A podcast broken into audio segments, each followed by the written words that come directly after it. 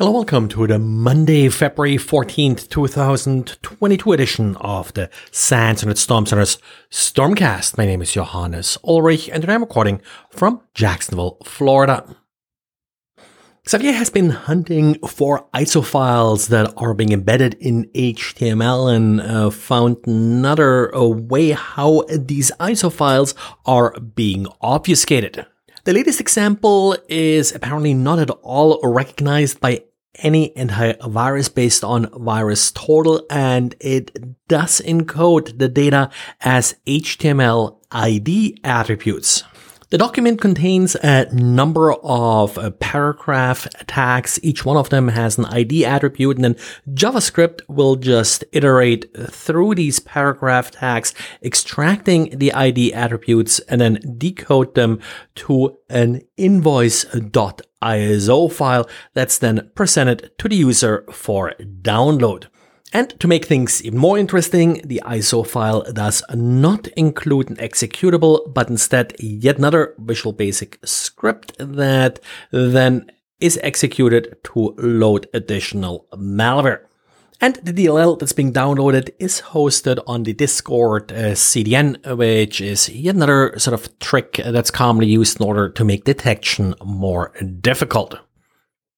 Well, to fight some of the exploits that may now be launched by malware like this, uh, we do have for a while now Microsoft's attack surface reduction tool that's a part of its Windows Defender. And good part here is ASR, the attack surface reduction tool, is getting better and better. One of the changes that Microsoft uh, published on Friday is actually preventing access uh, to the LSASS process. LSASS is responsible for authentication, so a common tool like Mimikatz is often used uh, to extract credentials from LSASS, and with this new ASR rule, this is no longer possible.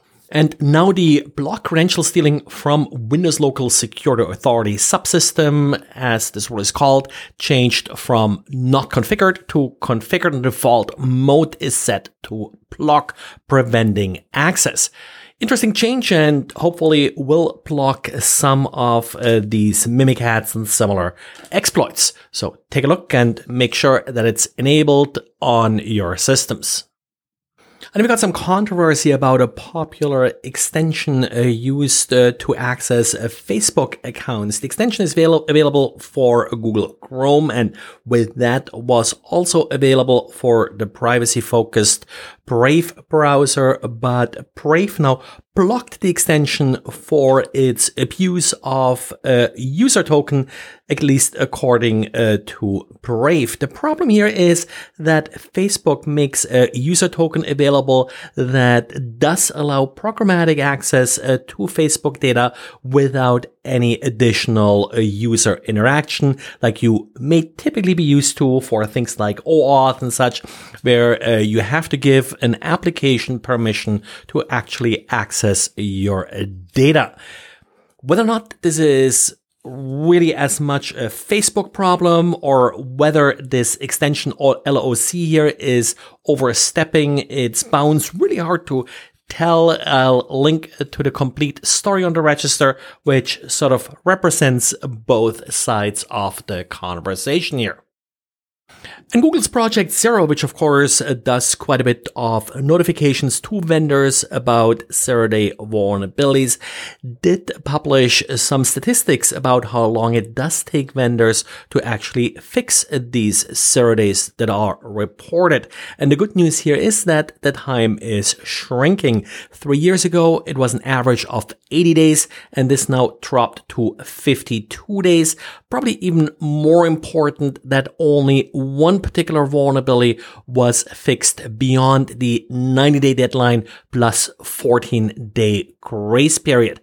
Now, the grace period is still an important part here. 14% of bugs required a grace period, but uh, still bugs are being fixed and are being fixed relatively quickly. Of course, you still need to apply the patches in order to actually mitigate the problem.